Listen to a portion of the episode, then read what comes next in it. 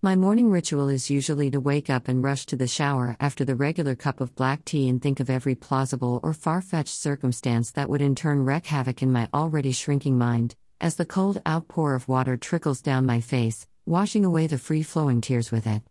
The funniest affair, however, that bewilders me almost often, is how a sudden half smile appears on my lips right after I step out of the bathroom door. It is as if the mind has set it as a custom and the face instantly comprehends the urgency of it. The audience that watches me, therefore, is easily duped into thinking it's a natural occurrence. Even though I cannot help myself and let out a short laugh, I immediately step back, grasping the irony of it. Just like every other morning, therefore, I encountered the same episode even today. But surprising as it has been, a sudden stroke of cognition ran over me. And my dear readers, consider yourselves fortunate for it's early in the day and you already have something to read about. I sometimes wonder if everything that the heart of a writer carries serves as a feisty content to the reader's curiosity. Nonetheless, I must continue with my story. I stepped towards the mirror and looked straight into it. The reflection stared back at me, as if it were a whole another person.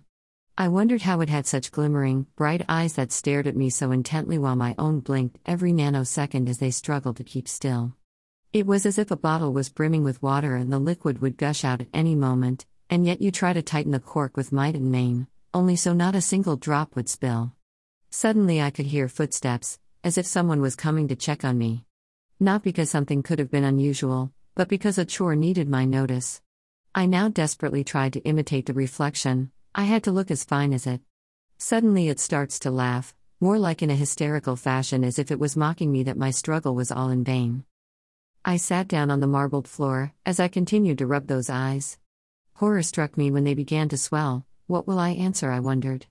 Just then, my cell phone lit up. A friend had written something. It would have been okay if it was just a phase, but for you it seems like forever, it read. I pondered for a second until I began to comprehend in bits. The reflection was the self that I was yet to become. This existence of today is the consequence of uncertainty and inhibition, a tale of years, a story of a kid. I shut my eyes and plug in the earphones. Didn't they say music was an escape? In an instant, I traveled to a world that was yet all fiction. Perhaps fiction was now my only tranquilizer until reality brought me the comfort that I'm yet in a search for.